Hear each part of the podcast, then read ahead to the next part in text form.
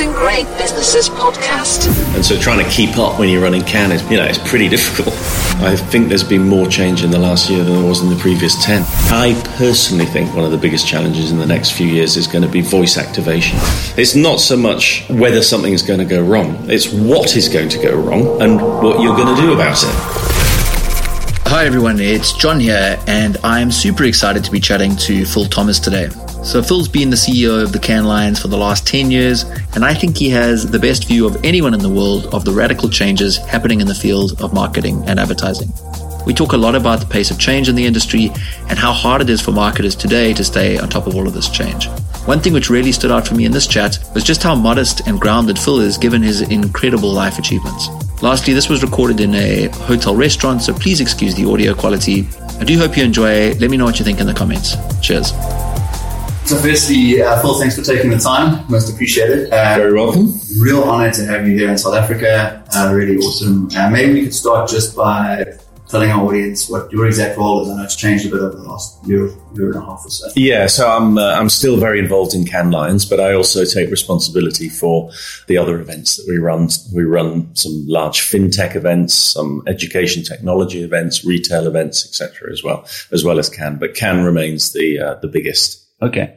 Our audience is obviously super interested in the media and advertising side. Um, what would you say the sort of current articulated purpose is for, for the Cannes Lions? Well, I think it's all about the awards. So people think of Cannes and they often think of the event itself, but really for us, the whole thing rests on, on the awards. Mm-hmm. So you then have to think, well, you know, what's the point of, of awards? And I suppose with, particularly in, in marketing and advertising, I think are two or three quite big reasons that people want to win awards and why they're important. Mm-hmm. The first is obviously just recognition. Everybody likes to be recognized. Everybody mm. likes a slap on the back. Um, but I think in advertising marketing, there's a couple of more important reasons. I mean, the first is that if you are in advertising, mm. there's very, very little you can do to prove that you're very good at your job. Mm. You know, if you're a lawyer and you've won lots of cases, or if you're a banker and you've sold lots of businesses, you've got the actual proof that you, you're good at your job. But if you're a creative person, it's kind of hard. It's a very subjective. So awards serve as that benchmark to say these people are really good at what they do. And then the final reason I think, which we're seeing more and more at Cannes, is companies using awards as their measure for improving their creative output. So they want to be more creative and the way to judge whether they're actually going forward on that journey is by winning awards. And so you were the CEO for 10 years. That's quite something. And I guess if I look at the advertising landscape over the last 10 years, it feels arguably to have had more shift in the last 10 years than the preceding 30. I don't know. That could be argued. But, um, what did you see as the big changes from Cannes 10 years ago when you started to, to today? Well, I think the, the quote you just said is true. I actually agree with that. I think the last year, I think there's been more change in the last year than there was in the previous 10 as well. Mm. And I imagine the next year is going to be even faster. It's almost, it's almost incredible to look at the difference from year to year. And so trying to keep up when you're running Cannes is, you know, it's pretty difficult. but I suppose, I don't know, it's a very big subject, but I suppose that the, the key changes are that the simplicity, the relative simplicity of marketing, which was effectively, I'm a marketer. What do I need? I need a creative agency who's going to come up with an idea. I need a media agency who's going to buy some media for me. And I need a media owner, whether it's radio, newspaper, whatever, uh, to get my message out. That's it. If you compare that now to what a marketer has to think about and the number of partners they could work with and the data they have to uh, work with and the measurement that they have to understand and the landscape and the platforms and the complexity of it is just mind blowing. And it just seems to be getting more complex all the time. So I think that's, that's also behind the growth of Cannes, I think. Mm the number of people coming to the festival from all sorts of mm. different industries. So way harder for the marketers involved. I mean, I guess in the old days, you just had to have this sort of small tool chest. Now to win, you have to have this massive tool chest. And I guess it's just so much more complicated. For yeah. I, I, think for marketers, I think for, for, for marketers, it, it's becoming all, all but impossible for one department or one person to really cover it all. It's, uh, it's really, you got to think about creativity. So You've got to think about your above the line stuff. You've got to worry about transparency, digital, social, e-commerce. I mean, that's another thing. I mean, the, marketing now, people are calling not so much, it's not about marketing, it's about customer experience. So once you start talking about that, you're talking about physical experience, digital experience. It's enough to um, Yeah. send you crazy. yeah. I guess in order to win, you need to be current, but you also need to be sort of looking around corners and seeing what's coming. And, you know, in your position, I guess you get to see what things are starting to have more impact. Um, this is almost an impossible question to answer because I don't think Mark Zuckerberg knows exactly what Facebook is going to look like in five years. But what do you think five years looks like? Um, does this disruption continue?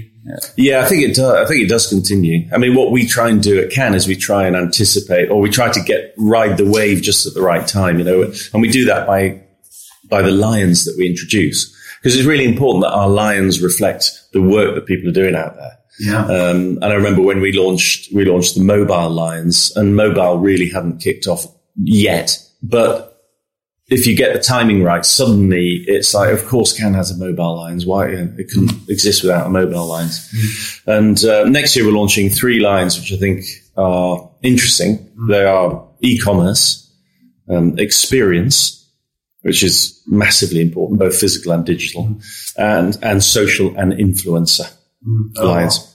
So you could say right now, those are the things that if a marketer hasn't got, if they're not on top of those three things, Yeah. they're not on top of their business at all. So, so that's an indication of the way things are going. But I think, yeah, predictions are very difficult. One of the biggest challenge, I personally think one of the biggest challenges in the next few years is going to be voice activation. Mm. Because if you think about the retail space, the digital retail space, if you are making your choices through voice activation, how, how do you market through that? Mm. How- How, you know, how, how do you use Alexa or whatever to market your product? Mm. If I'm telling Alexa to buy me a certain product, how are we going to market to that? So that's one of the challenges, but I think there's many more, of mm. course. And so a little bit too early for a voice uh, Cannes Lions award, but but if it continues in this trajectory, maybe that that that's the following year. Yeah, we have to try and time it right. Yeah. Yeah. And so far it's worked. But Okay. And so we're in Africa today. Um, what do you think Africa's role is in the future of creativity? It sort of feels like there's a burning energy in, in, in Africa's creativity at the moment. Um, how do you see it playing a part in, in the rest of the world's sort of creative landscape? Africa, it's a bit like Asia. People do talk about Africa. I know you're not talking, you know, you know Africa, so you're not putting it like this, but people do talk about Africa as if it's one thing. It's a bit like Asia. In my head, from a creative point of view, you've got to split it into three. Mm-hmm. You've got obviously South Africa, massively strong, historically big lion winners, very creative, lots of famous creatives coming out of South Africa, continue to do so, mm-hmm. really separate. Then you've got North Africa, and Dubai Lynx, which is our Middle East and North Africa event, mm-hmm. sees amazing winners from North Africa, Egypt, Morocco, those sort of places. Um, and then you've got kind of the rest of Africa. And, and the issue with the rest of Africa is that it's, it's been on the cusp for a really long time. Mm-hmm. And the difficulty that we find is how do we encourage creativity in that part of Africa? Mm-hmm. Because the way we find to encourage creativity is to have award shows, right? So, so the, the Dubai Lynx has really improved the creative output in the Middle East. Mm-hmm. There's statistics to prove that. The problem at the moment is if you said, if you said, let's have an award show for Africa to try and get the creativity improved, you'd have to exclude South Africa because they just win everything. Hmm. So then the rest of Africa would say, yeah, but then, but we're not, that means we're not really competing with the best. Hmm. So you then say, well, let's have a whole Africa award and then South Africa wins everything. So it's really, really difficult. Hmm. So they've been on the cusp for a very long time, but there are pockets of really good stuff that's happening. And I think it will be, you know, in the next few years, I think Africa will continue to, to blossom as a creative. Awesome, awesome. Um, and to change track slightly to to Phil Thomas, um, so you obviously um, have had a really interesting uh, career journey. Could you give us a few of the highlights how you came to be in the role you are at the moment, and what the sort of uh, career flow was which, which led you there? Um, I was not very good at school. I like creating things and making things, and I like to I like people to consume those if at all possible. So I started as a photographer. Realized I wasn't very good at You've got to be very good to make a living as a photographer. You got to be really, really good.